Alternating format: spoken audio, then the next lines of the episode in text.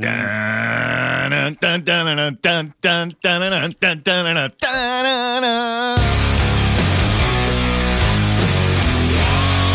You're listening to Halford and Bruff.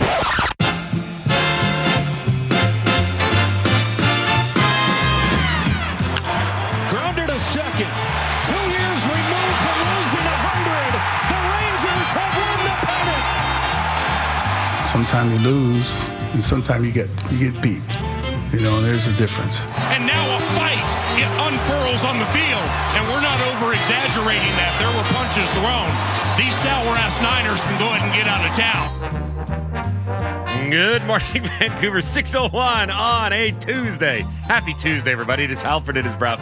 It is Sportsnet 650. We are coming to you live from the Kintec studios in beautiful Fairview Slopes in Vancouver. Jason, good morning. Good morning. A Dog, good morning to you. Good morning. Laddie, good morning to you as well. Hello, hello. Halford and Bruff of the Morning is brought to you by the Dilawri family of Acura dealers. Experience the Dilawri difference today by visiting your nearest Dilawri Acura dealer today. We are in hour one of the program. Hour one is brought to you by everythingfinancial.com. Financial freedom awaits. Book your introductory meeting today.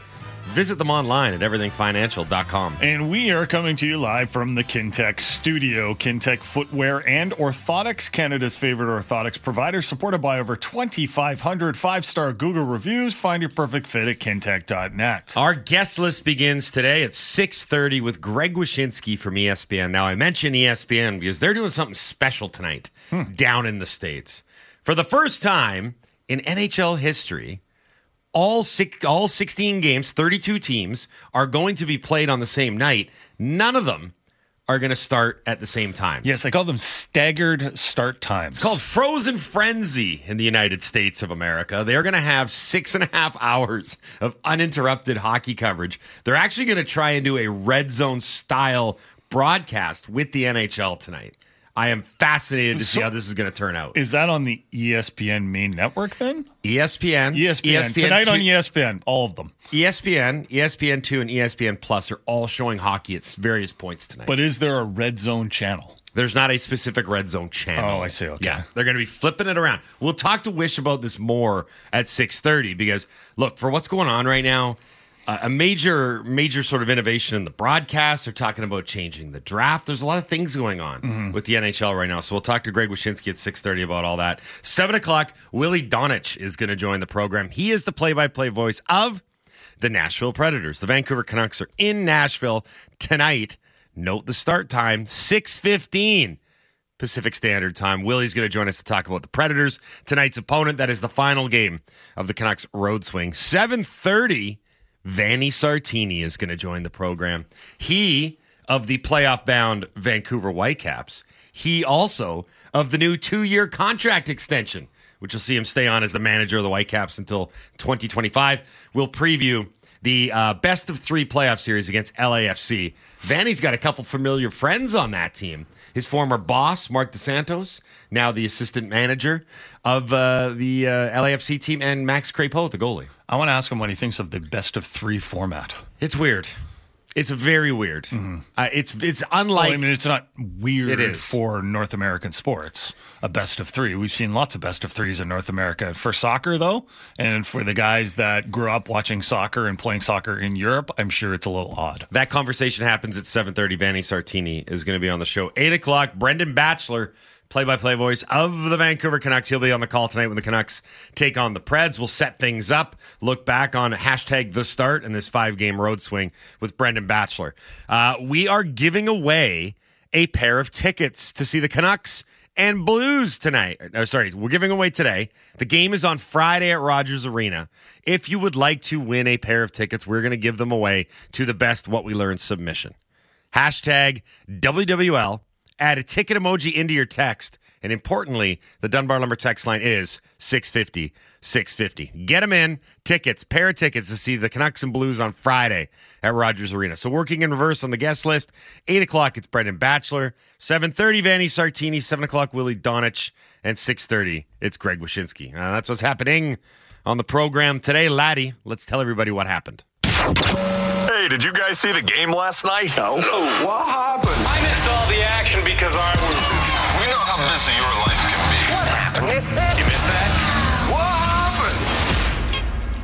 What happened is brought to you by the BC Construction Safety Alliance, making safety simpler by giving construction companies the best in tools, resources, and safety training. Visit them online at bccsa.ca. There was a couple football games last, sorry, a couple baseball games last night. There was a football game, but we start with your Vancouver Canucks and a day off in Nashville. I wonder what they got up to.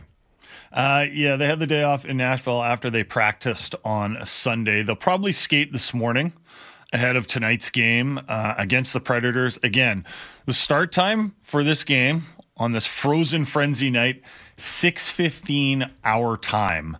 Um, Sunday at practice, Hoglander had replaced Studnicka on the fourth line, so Hoglander should get back into the lineup, uh, assuming those practice lines are going to be the game lines. Uh, as for the opponents, we'll talk more uh, with Willy Daunic about the Nashville Predators. But the Preds are three and three. They've won two straight. And this is interesting and maybe a little bit surprising. We can talk to Willy about this. They boast some, boast some of the best five on five analytics in the league. In fact, they're averaging 35 and a half shots per game. Only Colorado and Toronto are higher in that category. So even though the Preds, I don't think many people are predicting them to make the playoffs. They're in a bit of a retooling phase. Uh, some old names have gone out the door. Uh, Ryan Johansen and Matt Duchene no longer there. Some old guys came in the door. Some old guys came in the door, and Ryan O'Reilly and Luke Schenn. Um, this should be a test for a Canucks team that hasn't exactly controlled play at five on five in their first five games. And that's something that Rick Tocchet wants to improve on. So perhaps this is a good test for the Canucks. And by the way, uh, Nashville will be in Vancouver on October 31st, Halloween night. So the Canucks and the Preds are going to play twice in the next little while. Um, so we'll talk more about the Canucks game uh, later on in the show. Brendan Batchelor is going to join us at 8 o'clock. Only one game last night in the NHL. Montreal went into Buffalo and beat the Sabres 3 to 1. The loss dropped Buffalo's record to 2 4 and 0, a pretty disappointing start considering expectations. And also, they're probably looking at Detroit and going, "Wow, Detroit's a wagon. Yep. They're on fire. They're 5 and 1." Ottawa looks a lot better this season. Ottawa might challenge for a playoff spot. Meanwhile, we're still the Buffalo Sabres. Yeah, it's been a I'd say rather disappointing start. Not just disappointing, but given one how flat they've looked and then two as you put it in comparison with the other teams in the Atlantic Division that everyone assumed were going to make the hashtag the start, right? Mm-hmm. The leap to try and get into playoff contention. Buffalo's falling behind. They're not scoring enough goals. I mean, that's been their biggest Achilles heel thus far. Well, they got goalied by Jake Allen last night. And by the way, the Habs improved to 3 1 and 1. Uh, Jake Allen had a really good night. And uh, Tanner Pearson, remember him? We need to talk about Tanner Pearson. Yeah, he scored his third goal of the season. So good for Tanner Pearson. He actually scored it on the power play um, in Horvat's spot. We've got audio of it. Here's Tanner Pearson scoring the insurance goal last night in Montreal's 3 1 win over Buffalo. Newhook, down low. Gallagher in front scores. Tanner Pearson snaps it home with four seconds to go in the power play. So we need to talk about Tanner. Um, yeah, I mean, not I, really. Well, I think it's a great. I think it's, it's good for him. It's a great story uh, individually yeah. because I was not 100 percent certain based on how much uncertainty there was around the hand mm. that he was going to be able to even resume his NHL career. I'm and sure he wasn't certain either to be an effective member of the league and of society. But he's on a line with Sean Monahan and Brendan Gallagher, which is old guys line in, in on that team. Yeah, that's the grandpa line. I mean, that is a very very veteran laden team. Or, sorry, veteran laden line. And it just it's one of those it's things. young team. It just kind of works. It clicks. There's no mm. particular rhyme or reason why, but good on all three of them. They're going to need to carry a bigger load in Montreal this year. By that, I mean that Monahan, Gallagher, Pearson line because of the loss of Kirby Dach for the season. Mm-hmm. Other guys are going to need to be counted on. And look, I would not be surprised if after the Dach injury, Marty St. Louis and the team leaders probably challenged everyone to, hey, don't let us fall off a cliff here. Let's try and be in that playoff contention that some of these other teams are looking to get into. I don't mm think they'll get there. No. But they need to show growth in their game. They can't just flatline after an injury like that. Yes, Greg. Sean Monahan, he's 22 points in 30 games since joining the Habs. Obviously, huge injury problems last year, mm-hmm. but five points in five games this year. Is he back? Uh, I'm a, a bit hesitant to say that because of It's the health. small sample size. The health factor is the problem. I mean, that goes for Galley, and that Well, probably goes for Pearson too. too. right? They're older, they're injury prone. If they can keep it up over God forty games, then maybe we can start The talking Habs, about this. The Habs, don't forget, had a kind of an encouraging start last season, and then they completely fell apart. Uh, let's move on to the baseball. Uh, get the game six out of the way because I want to get to the game seven. The Arizona Diamondbacks forced a game seven, so that's going to be in Philly tonight. So there's a lot of sports to watch. There's a game seven in baseball between the Phillies and the Diamondbacks. Um, but the story of the night in baseball last night was the Texas Rangers eliminating the Houston Astros in seven games in a bizarre series where all seven games were won by the road team. Hmm. Now, didn't this happen to the Astros a couple of years? w- Wasn't there World it's only, the Series? se- it's only the second time in MLB history that a best of seven series has been decided by all road wins. but wasn't the Astros? Wasn't it the 2019 World Series? 2019 against Yeah. Washington, Yep. who went on to win it. Right. There is something wrong fundamentally with the Houston Astros playing baseball at home. yeah, it's weird. Because Huh? this isn't just a playoff sample size. They were sub 500 during the regular season. I think they were 40 and 47. Their combined record was 40 and 47 if you include. Okay, the if you include the 0 and yeah. it was a. I don't know why. None of it makes any It's sense. bizarre. I would also like to add that they just didn't lose at home. They got punked at home. They got bombed. Adolis Garcia, I don't know why they were pitching to him by the end of that series. Uh, ALCS MVP finishes with 15 RBI in the series. A question for Bruff. Yes. With the Rangers getting one step closer to exiting the sad club, does Yeah. that make you sad or happy?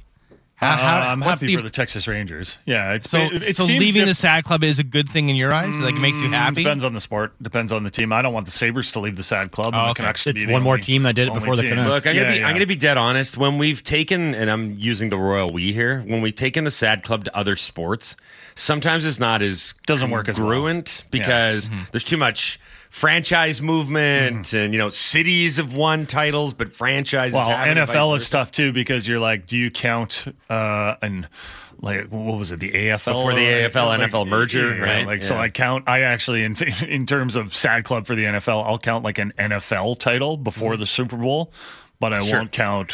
Was it AFL? Is that what it was? The American- yeah. yeah, yeah. I won't count those. I think the important thing to note here is that if you're just talking about the World Series, Yeah. right, which is a tried and true Major League Baseball trophy and tradition, the Rangers are just one of six Major League teams without one. And I think adding to their sad club resume is that they went to back to back World Series Mm-hmm. in 2010 and 2011. In 2011, they were one strike away. So they got as close as you can physically get to getting out of the sad club, and now they'll get an opportunity. I really hope it's Philly. I hope it's Philly too. I, I- just don't want the Diamondbacks. I just. I mean, I don't mind Nah, the team. I, yeah, but They're it's- they're like it's just- potatoes. They're kind of neat. They have all these guys that are Yeah. somewhat interesting. Noted fantasy football enthusiast Tommy Pham, former Blue Jay Lourdes Gurriel Jr. Evan Longoria is still playing You ball. former Blue Jays. They don't. Yeah, that Dalton. Yeah, Varsho but isn't that kind of annoying when the Blue Jays fans are like the whole time throughout the series? They're just like Ross Atkins, see what you did there. Well, you know, it's Can funny. you blame them? no, I can't. But it's still annoying. It's like it's not about you guys. You guys are out. So if Bo Horvat went to the Stanley Cup final last year. Would Canucks fans not be a little and I'm bitter sure we'd be annoying to the rest of the league, right? Like that's the thing. I just want to watch.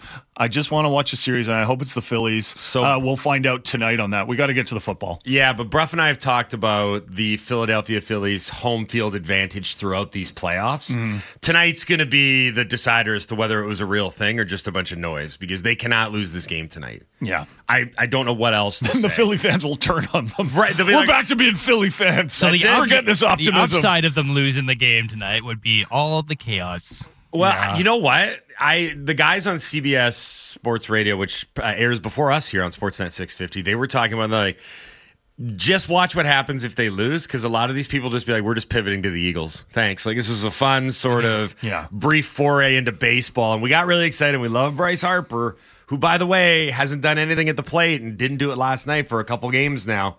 And Nick Castellanos is one for 20 in this series. The bats aren't going. Here's the thing with that crowd if they're sending the long ball and sending these moon shots, it electrifies that crowd. If what happens last night when the bats go silent, there's no, it's great pitching and great defense isn't going to lift that crowd. They got to sock some dingers. That is my baseball analysis for the Um, so your football analysis uh, analysis a couple of weeks ago was that fine, I admit it. Brock Purdy is good. The 49ers have now lost two in a row, and Brock Purdy, while not looking awful necessarily, has not looked all that good. The 49ers lost again Yeah. last night in Minnesota. Brock Purdy with a couple of interesting interceptions. You're Uh, mostly talking about the one at the end of the game. I no, saw no, you no, the- tweet no. out. Well, the first one wasn't the very fir- good either. No, the first one was the worst one. The second one you The understand. no, the second one you understand because he was in a position where he had to force some throws because the 49ers had like 40 seconds left and they needed a touchdown, not a field goal to win the game. Yeah. So the second one, I'll be like, all right, you got to take some chances. The first one was just like a, I don't know what happened there. It was maybe timing was off with, with the receiver, but it was a terrible throw. And, and all of a sudden, this 49ers team that looked honestly unstoppable at the beginning of the season, they've run into some injury issues. Yes, that's an excuse for Brock Purdy and the 49ers. Definitely. I don't, Christian McCaffrey played yesterday. He scored another touchdown. He scores one every game he plays. Uh, but they were still missing some other guys. And I don't know if McCaffrey was 100%. But all of a sudden, 49ers fans might be looking at their quarterback situation and going, uh, maybe Brock Purdy isn't the next coming of Tom Brady. I mentioned the final interception. Laddie's got the call here because we didn't just use the television call for the Vikings wrapping up victory. We went straight to Minnesota radio, WFAN. If you want to hear what a Homer broadcaster sounds like, listen to this. Here we are, the game winning interception for the Vikes last night over the 49ers. Purdy back to pass him, and he needs to sack him. He loops it over the middle. Intercepted! Yes!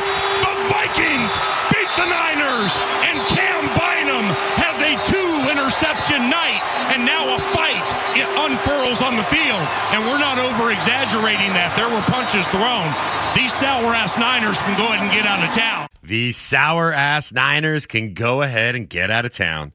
It's a good I- line. Yeah, I want Batch to drop that on Friday when the Canucks beat the St. Louis Blues, and there's a fi- any sort of fisticuffs during the game. Get out of here, St. Louis. Anyway, uh, the Brock Purdy thing.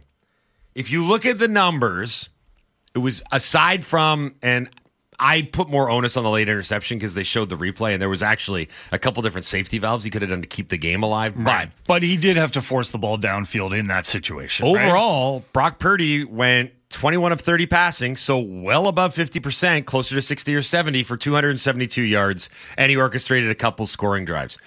Wasn't like a all-star, all-world performance. To me, the bigger concern for San Francisco right now is how the hell did Kirk Cousins go 35 of 45 passing for 378 yards? And wait a minute, the most crazy stat of them all, did not get sacked a single time.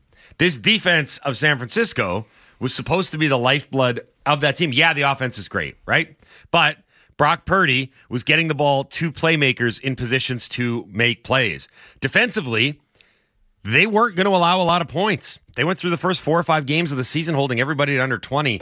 I can't believe that Cousins and that Minnesota offense without Justin It's Jefferson. just one game, though. I mean, they, it's not like Cleveland racked up a bunch of points on them. No, but it, yards. coming off a loss mm-hmm. in which you should have won the football game, Yep. I did not expect of all the people to win on primetime mm-hmm. and to have a game, Kirk Cousins and the Minnesota Vikings. I was sure the Vikings were going to blow that at the end just because they're the Vikings and just because I've seen it so many times. Mm-hmm. And Vikings fans, I guarantee, expected them to lose at the end of that. And when they finally won, they were probably like, wait a minute, we won? yeah, it That's was incredible. So We're three and four.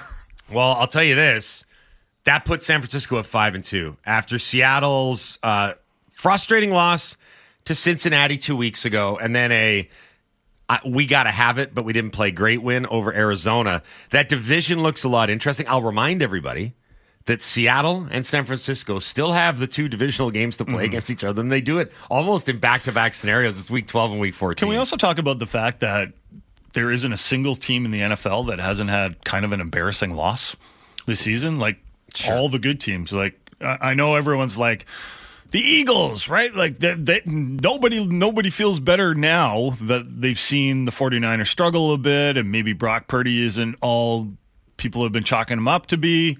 Um, maybe. Uh, of course they've, you know, th- th- they're probably looking at and going like, "We're we're the favorites in the NFC now, right?" Yeah. But they had a bad loss to the Jets. Like that wasn't a great loss. They Yeah. bounced back. I know the Jets have a good defense, and I know the Jets aren't the worst team in the NFL. But I'm just looking around at some of these teams, right? Like Detroit, they lost to the Seahawks at home, and they got blown away by Detroit, Baltimore, yeah. right? The you look at um, Miami; they've had a couple of bad losses. The Bills. Uh, have had some dr- dreadful losses. Even Kansas City has lost. So Kansas City's probably the only one that hasn't had a real quote unquote embarrassing loss. Right? Right. They lost on Yeah. opening night and then have since racked up, uh, I think it's five or six consecutive wins. But it's a good point to bring up because right now, if you're looking at it, all signs, in my opinion anyway, are the Eagles are the best team in the NFC. And the Chiefs are the best team in the AFC. And then there's a couple teams that you maybe could say have a puncher's chance, but I think there's almost a divide right now. I know that the AFC is probably a little bit more top heavy. If you still consider, I don't know what I consider Buffalo right now, uh, reasonably close to being a contender, but I would put Baltimore firmly in that mix and a handful of other teams as well. But to me, it's Philly. In light of what's happened in the last two weeks in San Francisco, I would put Philly ahead of San Francisco. I don't know if you'd do the same. Yeah, if you I were to would. power Yeah, rank yeah, the NFC. sure. I think that would be it. Uh, real quick, because we've only got a couple minutes before we go to break and come back with Greg Wyshynski, we should mention that an absolutely massive NBA deal went down yesterday, and that is that Giannis Antetokounmpo of the Milwaukee Bucks signed a three-year, one hundred and eighty-six million dollar contract. Wow, that's like five million a season. I will repeat, not 30 years, not 13 years. One, two, three years, 186 million to stick with Milwaukee. This is a massive, massive moment in what's been a massive offseason for the Milwaukee Bucks because the possibility of Giannis leaving was hanging out there after their early playoff exit last year. They fired the coach. It looked like the team was in a bit of disarray. Mm-hmm. If you want to talk about an organization showing how badly they wanted to keep a guy around, they swing a huge trade to bring in a superstar in Damian Lillard to play alongside Giannis, and then they break open the bank. Now, this is going to be fascinating because Giannis has said, I want to play my entire career with one organization and one franchise. Mm-hmm. And if this continues to go the way that it's going, he will certainly do that. He's now put himself in that conversation for what's his legacy going to look like? Where is he going to rank among the all time greats? Because there's one particular thing that's put him in rarefied air. He's got a regular season MVP, a finals MVP, and a defensive player of the year. Only two other guys in NBA history have done that. One is Michael Jordan, and the other is Hakeem Olajuwon. So he's now in that. Were, were, were they good? I don't- They were they were right. They they- could play the hoopies pretty well. So mm-hmm. they're now he's now in rarefied air. And interestingly, he's going to st- spend I think his entire career in Wisconsin, which is just bizarre because the tradition has been, hey, you're an NBA superstar. Why don't you go play in a real market? So a couple thoughts on this. At one sports buck, I looked at the Bucks are plus three fifty favorites to win the title next season. Now there are some teams that are close to them in terms of the odds. The Celtics plus four hundred, and the defending champion uh, Denver Nuggets are at plus four fifty. So the Bucks are the favorites to win next season's NBA title. I also think about poor Joel Joel Embiid in Philadelphia, who just saw what the Bucks did and he's sitting there going, uh, "What are the Sixers going to do for me?" Because we've got some problems here in Philly, and I don't know if I want to be here for the rest of my career the way things are going. Yeah, I mean, look at the look at that Eastern Conference now. I mean, where would you put Philadelphia in the pecking order? It's not even really close, to be honest. The title's going to go through Milwaukee. If It's not going to go through Milwaukee. It's going to go through Boston. If it's not going to go through Boston, it's going to go through Miami. I still think about that game that they had at home to clinch that series over the Celtics Mm-hmm. and how different things might have looked now if they had just won that game. Uh, oh, hold on. I need to make a correction because Karn put it out. I said Bryce Harper didn't do anything over the last few games. It was last game.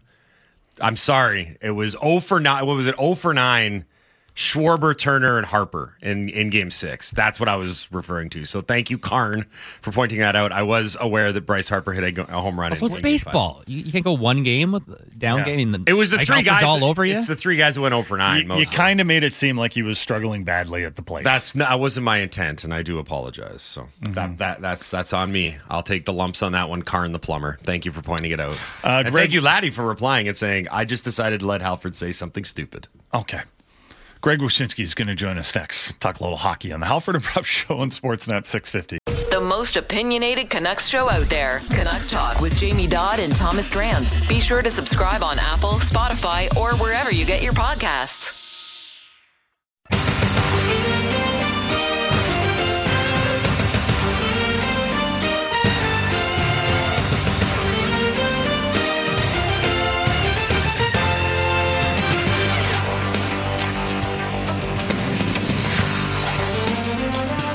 Six thirty-one on a Tuesday. Happy Tuesday, everybody. Halford Bruff, Sportsnet six fifty. Halford and Bruff in the morning is brought to you by the Dilawri family of Acura dealers. Experience the Dilawri difference today by visiting your nearest Dilawri Acura dealer today.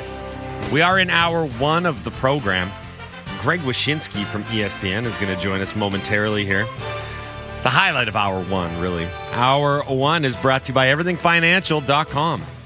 Financial freedom awaits. Book your introductory meeting today. Visit them online at everythingfinancial.com. Tonight is just the second 16 game day in NHL history, but the first in which no game will start at the exact same time. It is Frozen Frenzy on ESPN. Joining us now from ESPN, our good buddy Greg Wyshynski here on the Halford and Bruff Show on Sportsnet 650. Morning, Wish. How are you? Good, man. It's gonna be a fun night. It's gonna be an interesting night. Uh, you not only to have, have all of this hockey in front of us, but also, uh, you know, as part of the Frozen Frenzy here in the states, we're doing sort of a NFL Red Zone type show with Buccigross and Weekes as they uh, watch all the games basically and keep you uh, informed of all the goals and and action and highlights. So I'm I'm I'm intrigued to see how this plays out, uh, uh, and, and uh, you know, it, it's always interesting when you're doing like a live thing like this. I've done like live uh, stream coverage of events before. Sure. Yeah. Like y- y- you're, you're hoping a lot happens, uh, and you're hoping that you don't necessarily have to vamp too much. So those guys can vamp. They can they can talk. I mean, Weeksy can definitely talk.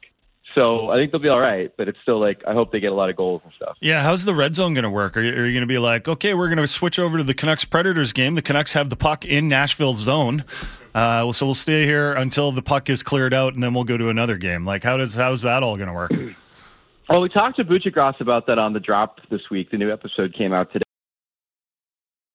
and stuff, and and he said it, it's kind of one of these deals where they're looking out for events that they can kind of switch to. So power plays, coaches challenges, you know, maybe like the last four minutes of a period, that kind of thing. So I think they have a good sense of of where to go, like when all these games are going on. But but I think a lot of it's going to rely on you know the booth to kind of keep an eye on things and, and let them know what's what's cooking in some of these games because they obviously can't watch all of them at the same time. Um, so you know, I, I think I think there's enough of events in a in a night of hockey where you're going to be whipping around to different stuff uh, uh, pretty regularly. Um, you know, when you have all these games in front of you, you don't really realize how much is actually like happening in each one. So I think they'll they'll be all right. I'm pretty sure they'll be all right. I hope they're all right. What is the goal of what is the goal of a night like this? Well, I mean, you know, it's funny. I, I've been talking about this sort of internally with people at ESPN for a really long time. Like this has been in the works. It's kind of been a dream project to to do this sort of thing. It's a, it's a chance to put a spotlight on all the teams to kind of give everybody their their their place in the sun a little bit. Um, it's a chance for hockey fans to kind of congregate around and and watch a night of regular season hockey together. Um, you know the the shared experience thing uh, is almost now exclusive to sports when it comes to television. You know, there was a time when like everyone was watching the Game of Thrones finale and things like that, and and and those opportunities are so few and far between that they're almost exclusively relegated to sports. So, you know, ho- hockey being what it is, to have a night that kind of belongs to us, uh, to to sit around and watch all these games and and you know, stack them up any way you want with these staggered starting times. It has been a goal for a while. It's just sort of uh, one, see if we can pull it off, and, and two, to to kind of give hockey fans a chance to do this. And and, and listen, I mean, let's not let's not forget the the obvious uh, elephant in the room here, which is you know if you like to bet, there's gonna be a lot there's gonna be a lot to bet on tonight, and you can keep betting. I mean, you know, one of the things that I think the NHL has always struggled with is is trying to capture that audience. And I've said for years, boys, that like the first day of the playoffs should be March Madness. The first day of the playoffs should be there's a game at noon Eastern time, and then you run through it to the end. Uh, and it should be like you and your buddies skip work on a Friday and go to Mm-hmm. a bar and watch hockey. Like that'd be the coolest. But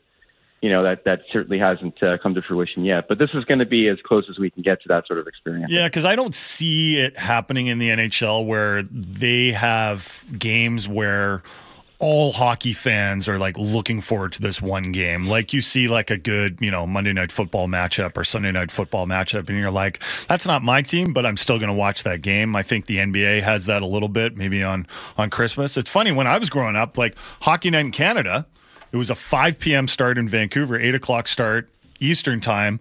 I mean, mostly it was Leafs games or, or Habs games, but every once in a while the Canucks would sneak in there, and and that would be a night where everyone was kind of watching the same game. But that was a long time ago, so there's no social media, certainly no betting sites that everyone was betting on, and um, and now like I'm not complaining about Saturday nights where all the Canadian teams would be in action. And like, if you want to watch your team, you're going to be able to watch that game. But it has Yeah. kind of lost that focus of there's one game, and this one game is going to get a lot of attention. And if you're a hockey fan, you're probably going to be watching this game, even if it's not your team involved in it. Yeah, I mean, part of that's sort of the ubiquity of hockey on television now and the access that we have to all these games. I mean, like, if I want to, if I want to watch, you know, McDavid and Matthews, um, you know, I, I don't have to wait until the national broadcaster puts it on. I can just find the game on ESPN Plus when it's on. You know, it's it's like it's like it's more readily available to us. The difference between the NBA, the NFL, and the NHL, uh, and there's a lot of them, but but the, the primary one we're going to discuss here is you know, the NFL is a religion, and it's every Sunday, and and you only get one shot to see the Dolphins and Eagles play. They they don't play again, right? So like you're going to make time to see that game. The NBA is is star centric. Their players play the vast majority of the minutes in the game.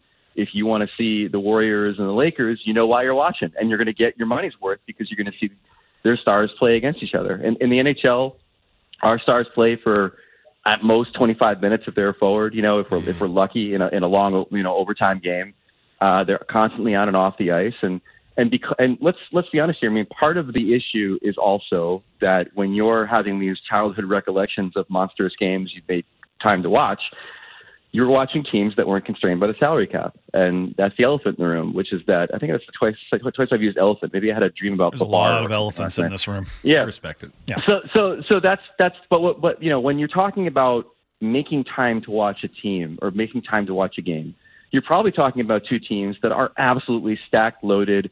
You know, 2002 Detroit Red Wings kind of style teams, and we ain't got them anymore. like, you know, we we might have teams that get it at, at forward or on D, but they certainly don't have it in goal. Like the salary cap has has been designed to suppress salaries and create parity. And since it's been successful at both, uh, we don't have teams that are as stacked as they used to be and, and are maybe like as star laden as some of the teams in the NBA are. We're speaking to Greg Wyshynski from ESPN, NHL analyst here on the Halford and Bruff Show on Sportsnet 650. Uh, Greg, these are kind of interesting times for the league from a, a marketing and how the league is packaged and presented standpoint because there's a lot of different sort of new initiatives going on. One of them, and we talked about this yesterday on the show, uh, they have now uh, dove so deep into advanced analytics and advanced stats that they've launched a new site or microsite called NHL Edge where you can get the puck and player tracking statistics and technology presented to the fans. Uh, you wrote about this for ESPN. What do our listeners need to know in particular about NHL Edge? Well, it's cool. I mean, like the the thing I like about it, besides you know the readily available stats that hadn't been available to the public, like uh, you know the maximum skating speed and things like that. You'd see it on television, but we couldn't have access to the stats. Is sort of the comparison tools that they have on this site. Like the example the NHL gave me when I wrote about this uh, this week was you could compare regular season Bobrovsky to playoff Bobrovsky last year and see all the stats, you know, in the regular season versus the postseason. What does playoff Bob look like versus regular Bob? And uh, and you can overlay those stats into a, a visual, uh, a data visual, which is is kind of cool. Um, and, and so the comparison aspect of this stuff is pretty cool. Also, like I've really become a big fan of the analytics community creating player cards for people so you can kind of get an overview of how effective they are. And while they, they don't, it's not as like clean as some of those things that you see on social media. They do have like basically an exhaustive bio of players on the on the advanced stats site that give you all of the information they have available on that site and and uh, apply it to the players. So it, it's really interesting. One of the things that I found extraordinarily fascinating about this, and, and I'm surprised it didn't get more play from people that like to pick at the NHL for for things like this, so they're still refining the technology. Okay. Um, they're still telling me that like at the end of the day, they may find ways to make like shot speed more accurate uh, and other some of these stats that are on the site currently more accurate. And I'm like, that's great. We all strive for accuracy. Quick question. So the stats that we've already published. yeah, how like, far off are they? how, how, how far off are they? And, and, and, and what, what happens to them? Like, if we come up with a way where it's like, we definitely know how fast the shot is going now, uh, unimpeachably, it's perfect. Uh, so what happens to the, the numbers that we had? And they're like, oh, we'll just fix them. I'm like, you're going to go back and fix the stats? Like from from like years ago and they're like yeah we have the data we'll just apply it through this thing that we've made and and we'll just change the numbers and i'm like no that's not how stats work like like okay a couple weeks later maybe you give somebody an assist but you certainly don't go back and change all the numbers because you got a different formula yeah. So I was, There's a, a new Art Ross winner. I mean, my God, right? Turns like, out we counted it all wrong. Yeah, we I have mean, to change some a, things. There's a, there's a part of me that's like completely aghast by this concept, but there's also part of me that's like, all right, like what are we really dealing with here? Like a, a percentage of a, of a of a mile per hour on a shot or whatever. Like, I'm sure it's fine. I'm sure it's no big deal, but like the, the the NHL just being like, well, we're still working on it, and when we figure it out, we'll just change the numbers. It's just like what? But yeah, that's what they're doing. What's the most valuable stat in terms of determining the quality of a player or the quality of a team that we're going to be able to learn from this? Well, they have some. So, puck possession obviously has always been the the thing that we focused on. I mean, it's the reason Corsi existed in the first place is to try to use that metric to determine, you know, who has the puck and for how long. Mm. And so, right now they have a, a stat on the site that's basically how long the puck is in the zone for, and and it's going to be extremely accurate. It's going to be maybe the best measure of possession that we have uh, because they are they literally have sensors on the players, they have sensors on the puck, they have sensors around the arena. We're going to know definitively how long the puck is in the zone, and that's great. I mean, that's that tells you a lot about the effectiveness of a team's attack, and you know maybe we get it to a point where we can do it line by line and and, and really break it down to a granular level. But those that, that data is really good what's going to be really interesting is, is if they can go one step further, which is to tell us how long a player has possession of the puck. And that becomes a lot more complicated, not only because of the technology that they're using, but also because how do you determine possession if a player, say, like pushes the puck ahead a little bit? Yeah. Like, say the puck's like two feet in front of him.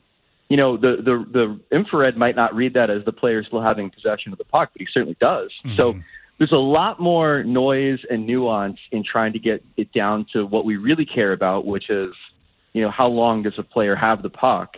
But the numbers that we're dealing with now, I think, are going to give us the cleanest look at, at possession time that we've had, and, and that's a really important stat.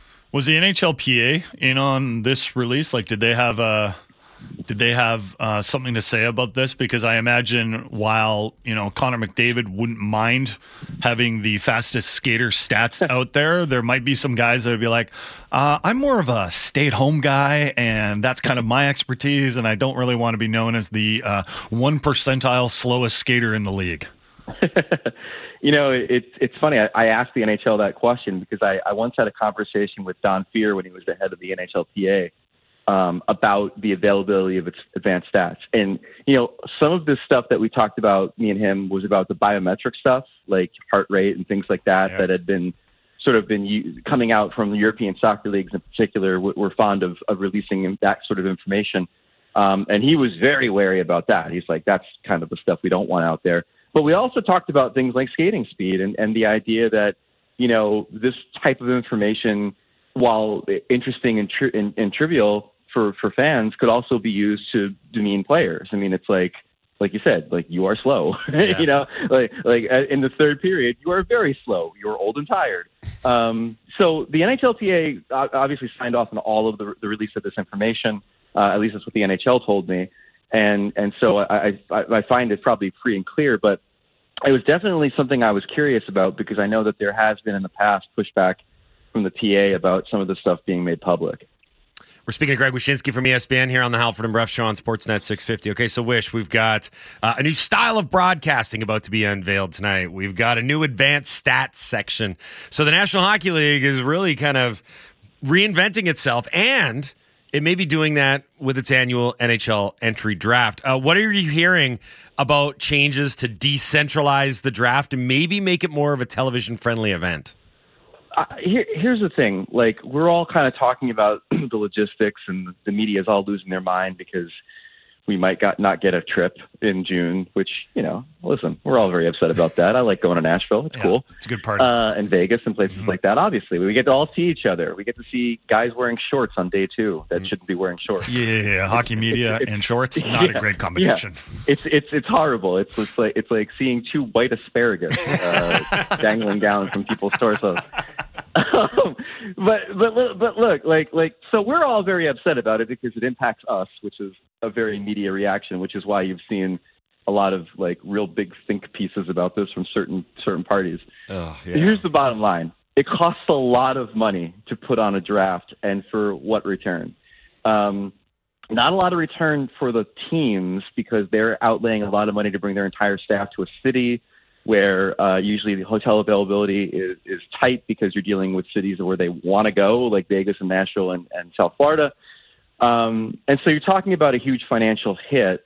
Um, and, and at the end of the day, isn't it better for these teams to be in their own home market to have a party where all their fans can come and buy stuff from like the team, Yeah. like and, and and and have their headquarters be there and have their executives come out and their players come out. Like it makes much more sense for this to be a decentralized draft for the financial sake of the teams and probably for the league. Now, what what I so I think it's going to happen. I think other leagues have obviously followed suit. The NFL being the chief one, where they have these like remote offices where these guys are making trades and stuff uh, and making picks. So I think it's going to happen. I, I think the interesting thing is going to be what they do with the players because they're still going to have a draft. Like they're still going to go someplace and have a draft. Maybe it kind of looks like the expansion draft in Seattle, where they set up a stage at a, at a beautiful venue, and then the players are all there, and then they go up and, and say something on a horrible sound system that no one can understand, and then they just go and they put their hat on. I don't know, but like they're going to still have something. And one of the things that I had heard uh, in the summer, and I, and I think this might have been reported somewhere, but like the idea of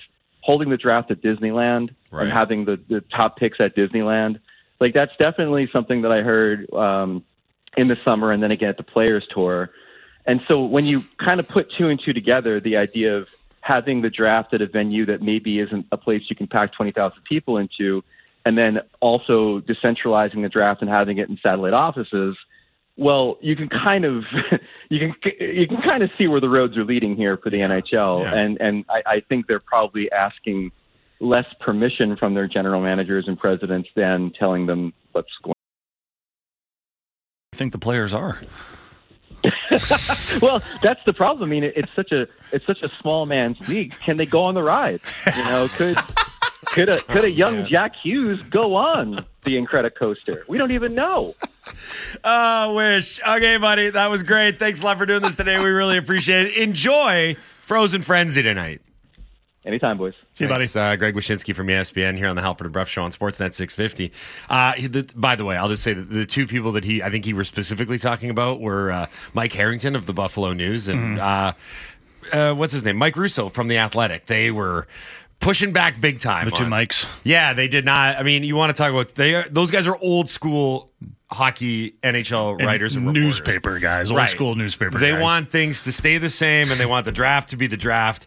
And they're hearkening on, they're tugging at the heartstrings. They're like, you can't take it away from the families and these players in that special moment. And I- Yeah. it's funny because you and I are, I guess, loosely associated with the media, and I, I can't, I can't see a reason. Very loosely. I can't see a reason not to change it. Like to me, the draft is a bloated, overwrought, overdone thing. And that plus, needs we to- don't go to it anymore. So Right. And they screw took- everyone else. They already took away my trip. Yeah. What else are they going to do? Okay. Uh, it is time now for the Everything Financial Report with Peter Shisheki.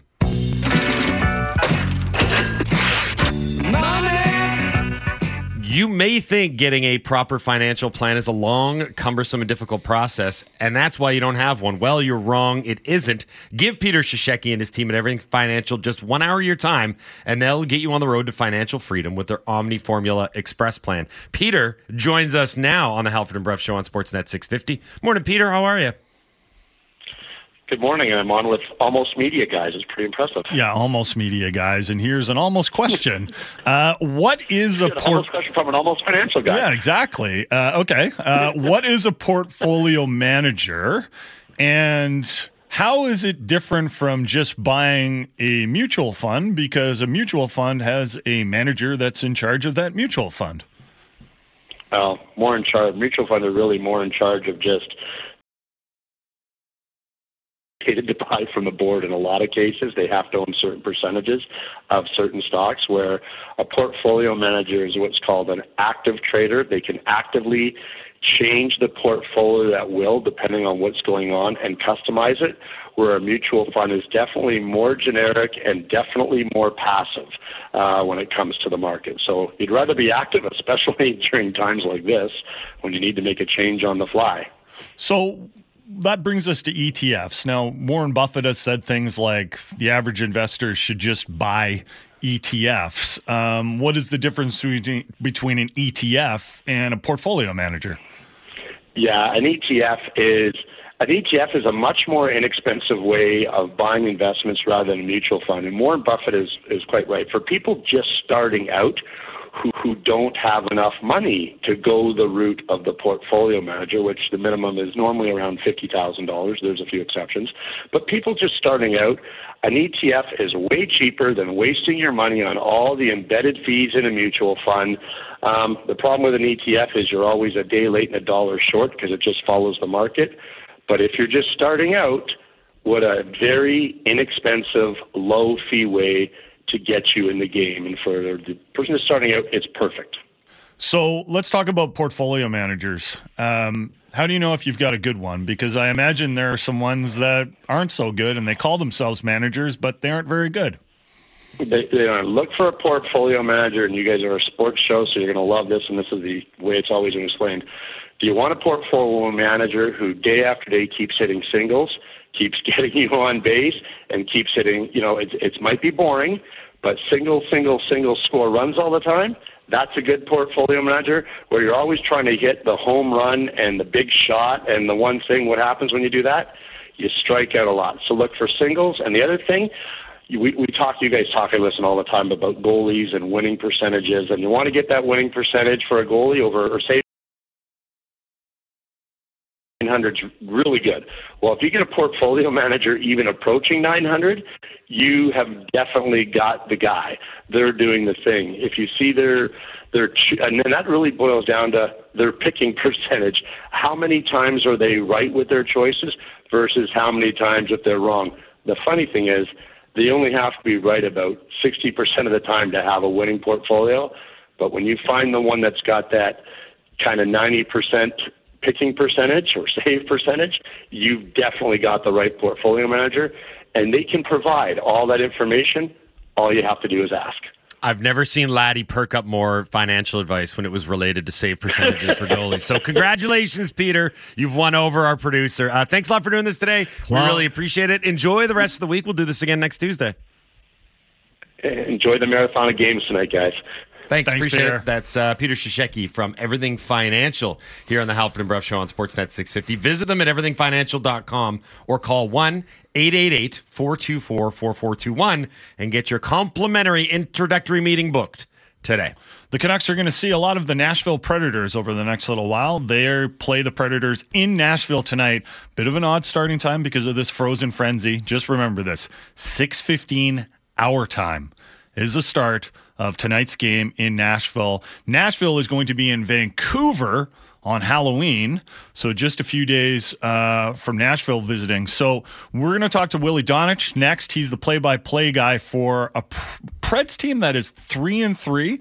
They've won two in a row, and maybe they're a little bit better than people expected. You're listening to the Halford and Bruff Show on Sportsnet 650.